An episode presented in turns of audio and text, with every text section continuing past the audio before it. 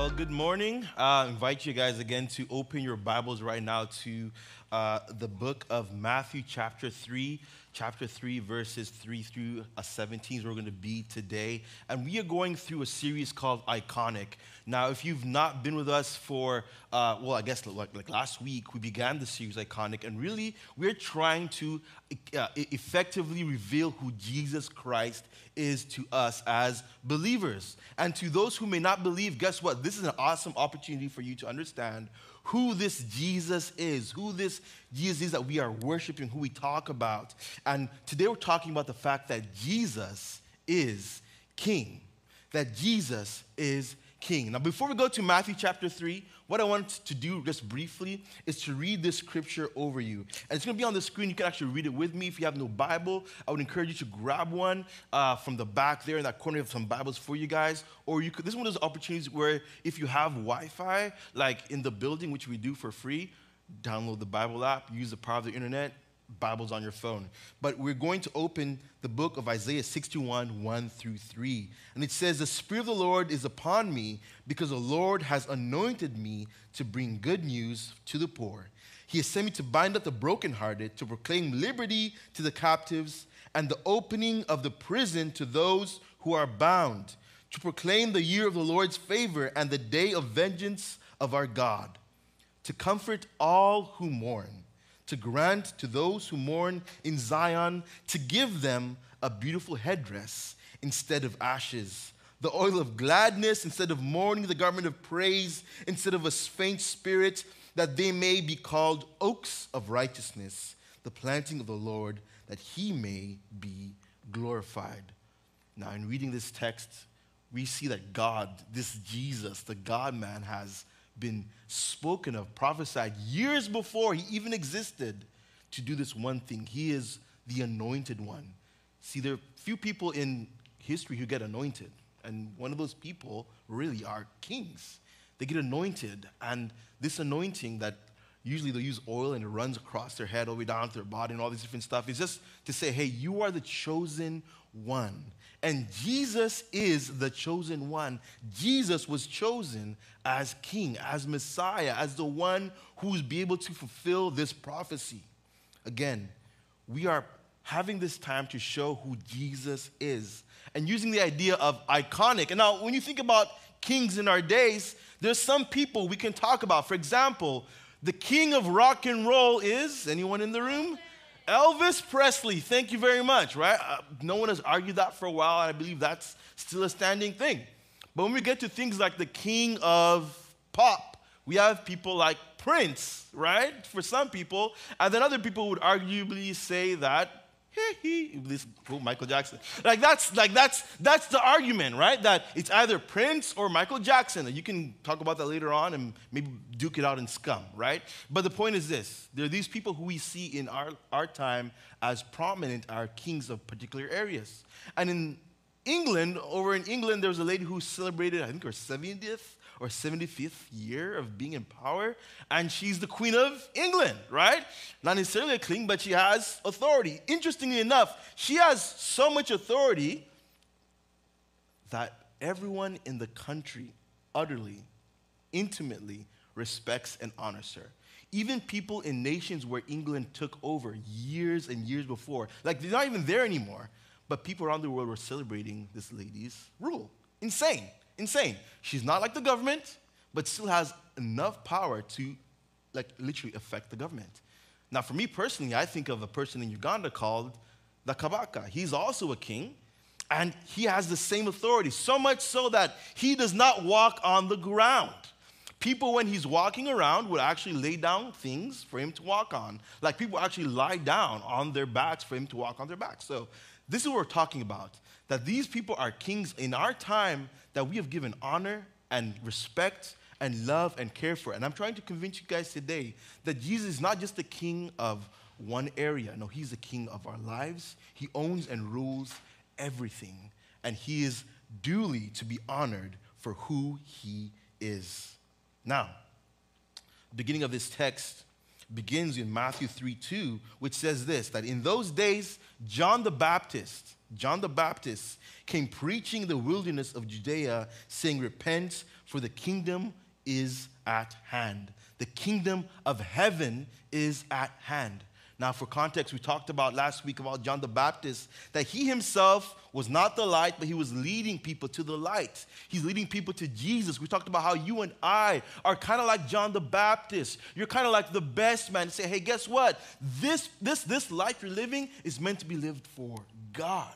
And so what happens is, is this John the Baptist is still preaching in the wilderness of Judea, saying, Repent, for the kingdom of heaven is at hand. John the Baptist, Bible says, the greatest man born of a woman. Think about that. That's what the Bible says. The greatest man ever born of a woman. And what is his message? What is he saying? Repent, for the kingdom is at hand. And repent is this word that we get confused around all the time because we've grown up in church, but the word repent simply means this it's a change of direction caused by a change of heart. Okay? Not just a change of heart, like in my mind, I'm, I'm just gonna change my heart and not do something gay. No, no. It's a change of direction. Like you're walking this way, and then all of a sudden you decide to turn 180 degrees and go the opposite direction. Repentance is not just a thing in your heart, in your mind, it also has an action. It's an action. And repentance is at the center of the gospel. Like it was the first thing that was coming out of John the Baptist's mouth after having 400 years. Get this between Malachi and the first book in the New Testament, there were 400 years when they had not heard any prophet of God. 400 years waiting for direction. And then John the Baptist comes on the scene and he says, Repent. Repent was the first word uh, of Jesus' gospel in Matthew 4 and 14. He talks about repentance. And when he talks to these people, these 12 disciples, he talks about repentance. See, repentance is just scattered throughout the scripture. And finally, at the bottom, we hear in Acts 2:38, the day of Pentecost. Because actually, last Sunday or the Sunday before was Pentecost Sunday, which is amazing. And what happens is that this man, Peter, Simon Peter, who denied Jesus three times, his message that comes out of his, in fact, the first words that come out of his mouth to all these people were after 3,000 plus people were saved, his first words were, repent. All that to say, repentance is pretty important. It's pretty important. But why is it important? What makes it a big deal? What makes it a big deal to turn from my old life to turn to God? Why? The scripture says this again because the kingdom of heaven is at hand. It's here, it's close. And for some of us, we look at this idea of heaven and the kingdom like it's such a far off thing. Aaron, we've been waiting for this kingdom for such a long time. It's been a while. And to some of us, the kingdom is far off. It will never get here. It's been a long, like how many years since BC AD? Like he split time, but geez, like when is he coming back? That's a question people keep asking. Some of us believe, honestly, that the kingdom is a dream, it's ethereal. And so we've had these ideas of heaven because we see stuff on TV. And it's a cloudy space, and God sits on a cloud, and he has a long white beard. Like, that's our image of what heaven is. See, we believe the kingdom is far. We believe the kingdom is a dream. We believe the kingdom is for a latter time. Maybe not right now, but maybe next week. Maybe like, it's, not, it's not near. It's not something tangible to us. But my argument to you is this the kingdom is here, it's now. You get to live kingdom principles here and now, right here and now. And this kingdom is very, very real. It's very, very real, which is why we always ask you guys, and you've heard us say this from stage in conversations, that we want you guys to live and love like Jesus. See, as you live and love like Jesus, you're establishing this kingdom. This peace you feel when you come into this room and hang out with one another, or even just play scum and maybe even lose sometimes, like it's, it's just like this is the beginning of the kingdom. These are just inklings of what God is doing. See, the kingdom is now. Again, we believe the kingdom is far. We believe the kingdom is far is, is going to be coming another time. But I'm telling you the kingdom itself is here and now. And we believed that to get to heaven, to get to this space, to get to this kingdom that God wants us to be a part of, that our hearts are set on this, these other lies. The lies that, one, you have to be good enough to get to this kingdom. People who go to this kingdom have to be a certain kind of person, good enough, special. Like you've done some crazy, amazing stuff. Like you're up there with Mother Teresa. Probably not going to do it in your lifetime, right? But like, like that's what we believe. Or we believe that the kingdom is for those who are hard working. And for some of us, we've come out of religion, or you're in this religion right now, you're in this space where you're like, I have to do all these things to have a good opportunity to meet God in heaven. And that's not the lie. I want to free you today from any burden where you're feeling like I have to do all these things to reach God, to reach his kingdom. No, he says the kingdom itself in Isaiah 61 is this it's for people like you and me, people who are broken hearted. How many of you guys ever had a broken heart, right? Something happened and then you just, like, it just didn't work out for you. Broken hearted. God says the kingdom is for you. See, the qualification is a little different. You think it's because someone read their Bible enough? Is they prayed enough? Because we just talked about VBS. You're like, oh my gosh, if I go to VBS, I'll have a star and God will see me. No, no, no. He says, it's about you believing. Last week we said, you become a Christian the moment you believe in God. So if you're brokenhearted, if you're a person who has had issues and been disappointed, the kingdom is for you. This kingdom is for the captive. How many of you felt stuck in a situation, like awkward situation, can't get out of it, like there's no way for you to survive? The, if you're a captive, or in some sense, you're a captive of your sin. Like you've been dabbling in pornography, try to stop a few times. You've been taking drugs, trying to get all these, these friend groups that are not helping you. And guess what? You are a captive of your own desire. You're captive of your own sin. The Bible says in James that we are caused to sin by our own selfish desires. No one can say that God made me sin, or in other words, the devil made me do it. No, you have particular desires. And the kingdom is for those people who are feeling stuck. See, this is already hopeful for me because I know for many years I was stuck in my sin. For about a year, literally a year, I spent every evening, almost every weekend, even Tuesdays, going to the club, sleeping with prostitutes. I know I'm your pastor. Praise God. This should give you hope. Like, think about this. This is what's going on here. The kingdom is for the captive. The kingdom is also for those who mourn. People who've cried out and had deep pain and struggled. And for some of you, you, you, may be struggling with depression. The kingdom is for you. You don't have to be happy, happy, go lucky all the time. There is joy in the Holy Ghost for sure. But the kingdom is for those who mourn. And in Matthew, we learn that that mourning is not just over things that have happened in your life, it's for people who mourn over their own captivity, people who mourn over their brokenness, people who mourn over the things that have held them in sin for a long time. Again, the kingdom is for the brokenhearted, the kingdom is for the captive, it's for those who mourn, and it's also for those who are humble. See, to recognize that you are brokenhearted, to say, no, no, because like, we just came out of a series called It's Okay Not to Be Okay. For you to recognize that you have an issue and say, guess what, like, I got issues, and, and be willing to come out and ask for help, that takes humility. Ultimately, this kingdom is for people who are humble, not for the proud, not for the person who lifts the, the, the heaviest or runs the furthest or reads the most chapters of Proverbs in a day. Like, it doesn't work like that. It's all about those who are humble, who are willing to give themselves to God. And so in Matthew 3 7 through 8, we see that John the Baptist has all these people coming to him, and some of the people who came to him were Pharisees. And these Pharisees were people who were teachers of the word of God.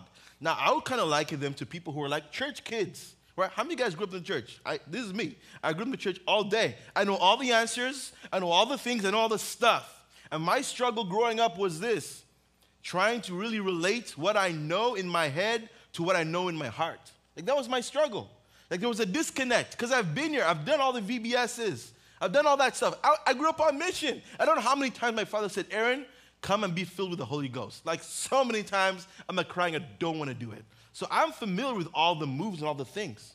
You might be in this space as well because he says this to these people. He says, He saw many of the Pharisees and Sadducees coming to, ba- to his baptism. He said to them, You brood of vipers, who warned you to flee from the wrath to come? Bear fruit in keeping with repentance. Now, why do I say that or even line those, like some of us, up to that space? See, many of us, maybe in this room, you might be living this life where you've been a part of church, you've been a part of all these things, but your life doesn't reflect the love and life of Jesus. See, he calls them that because they're teaching this law, they're speaking this law, they're judging people. Can I say right here, honestly, that church people can be the most judgmental? Like the most judgment. We're the only people who like really like kill our wounded. Like people are hurt, they need help, they need someone to come alongside them to lift them up. But then you find out that, oh, who's gossiping? The Christians. Like, what's going on with that? No, we're not to be like that. He calls us to bear fruit of repentance.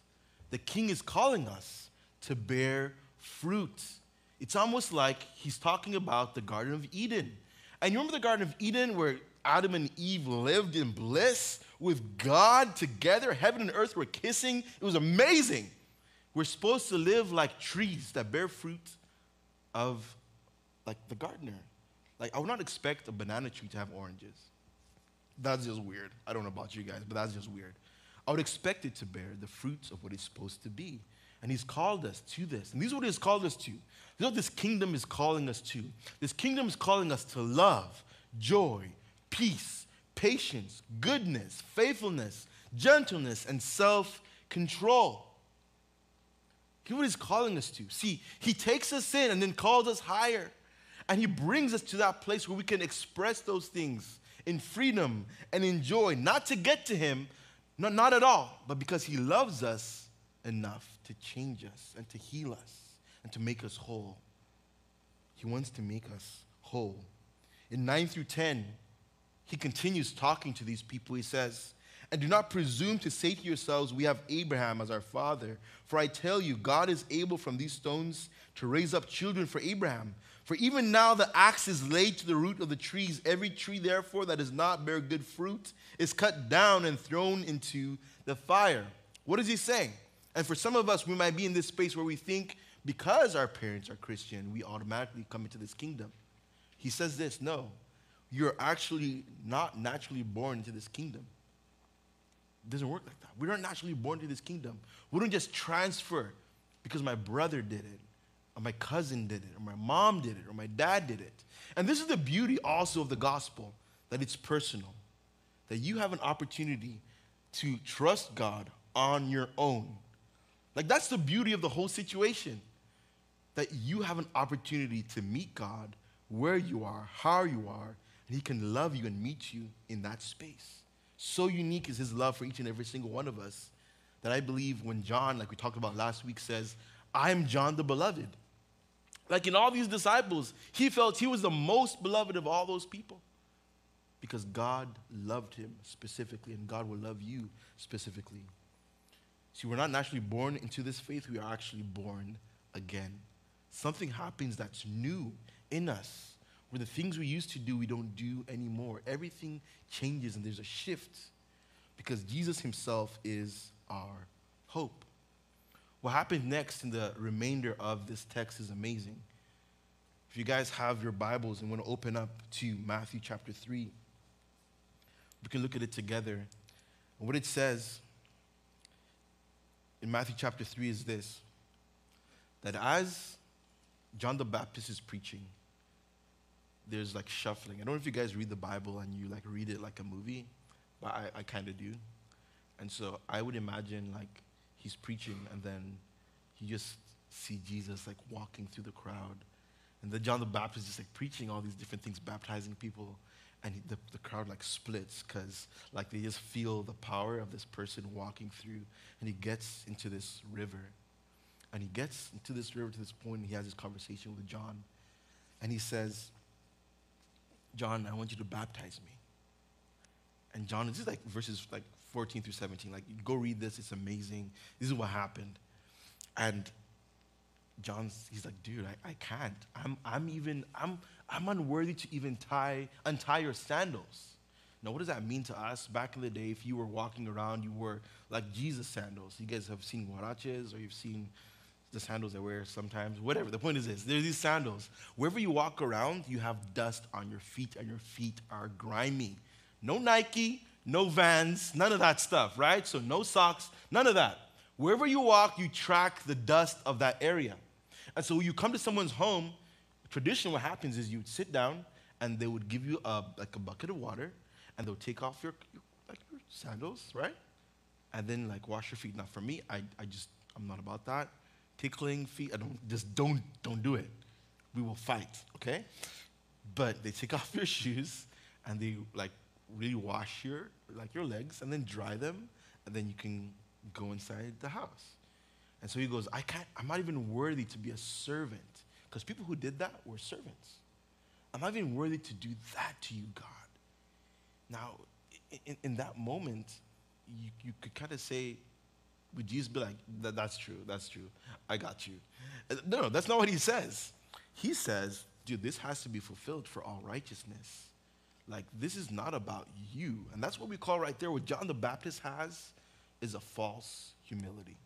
And some of us have a false humility where we're just serving and doing all these things. It's like, oh, God, it's not about, it's, it's not about me. When people say, hey, you did a great job singing, yes, yes. You did a great job of that gate. Yes, and praise God, it's okay. Instead of saying, let's push it aside. No, no. So Jesus has this conversation with him, says, hey, it's all right. This is not about you. This has to be fulfilled for all righteousness. For that all of us have an example that in Jesus, even Jesus humbled himself. See, the kingdom is about this, this humility. And this what happens here in this next few verses is literally Jesus' coronation in, in this space. Everyone could see it. Like no one could deny. This is what happens. Next few verses, 17 through 18, is this. The sky is opened. Now you're like, duh, it's daytime. Okay, sure, sure. It says the sky is open and heaven peers through. Okay, that's different. That's special. That's unique. And then you have the voice of God.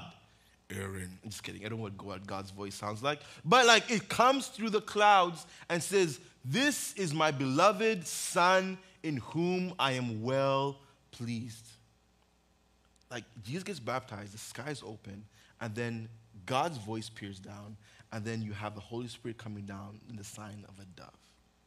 Like all these things are happening right now in that moment. Now, I would think immediately after that, that time that people would, Im- like, in that moment, let's follow Jesus, let's go. Like, this is it. But they don't. They don't. Because not everyone is looking for the kind of king that he's representing. See, it's easier for us to say that like, this, this, this king gives me stuff that's present, it's here and now. And for many of us, especially in this community, sports is our king. It's tangible. It's here and now. It's not far off. It's not distant. For some of us, really, money is our like our, our goal. We're, we're chasing this, this education just to have more money. And maybe essentially in America, more money, more debt. I don't know. It depends on where you come from. Like the market's crashing and all those different things. I don't I don't subscribe to that stuff. Right? Or for some of you, your king really is a relationship. And you're hoping that as you grow up, if you get married, if I just get married, if I just get into that relationship with that boy or that girl, if he asks me to prom or doesn't, that's it. Or for some of us, if I get that hit, then I'll be fine. Like your, your, your, your feeling of ethereal like heights of emotion or whatever, like that's your, your pursuit. And I'll tell you right now, all those things will fail you. What this king has come to do is to do this. And we'll talk about this next week. He's come to establish a kingdom where all that we have need of is taken care of. Every single thing as we trust Him. And He's asking from you everything. Everything.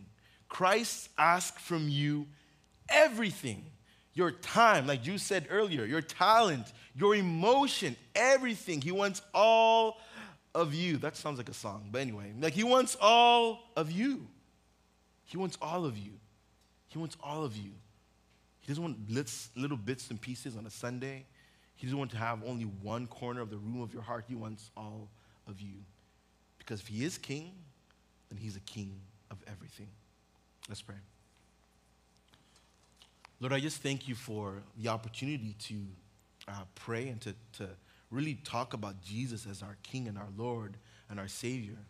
And I would ask that as we've just read, Lord God, and seen how you, how you came uh, in, in, in, in a form like a man and humbled yourself before, before all these people, and even yourself were baptized.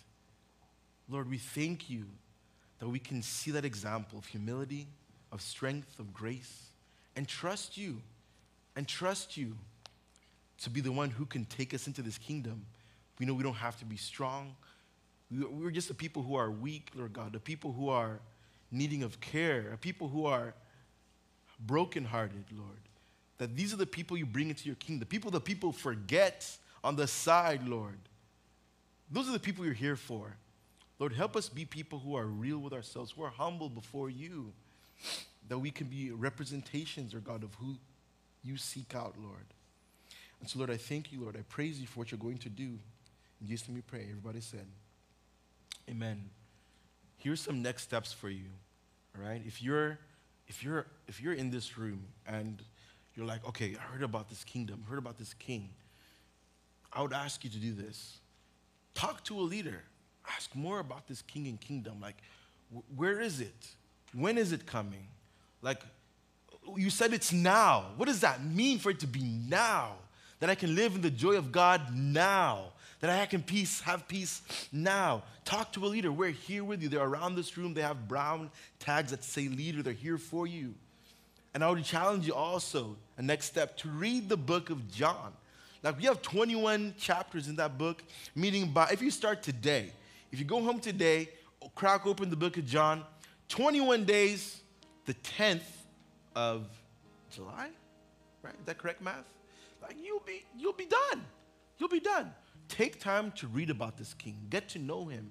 Get to know that he is God, that he is for you, not against you.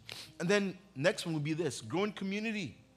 Come to a summer night, come to an after party next week, and get to meet other people who worship this king, who trust this king, who are part of this kingdom, who are broken just like you. See, the kingdom again is not for perfect people, but God makes us whole. And finally, invite someone to summer camp. And I cannot overstate the importance of this. See, there's so many people in this room who met Jesus or grew closer to God or really because of that invite like had a life change back home because of someone going to camp. Now camp's not magic, but we're trusting that when you go to camp, God's going to speak to you. And so I would invite you guys to look at those next steps and ask God, where am I on this scale? What can I do next? Choose some of those things and trust God to make a change in your life.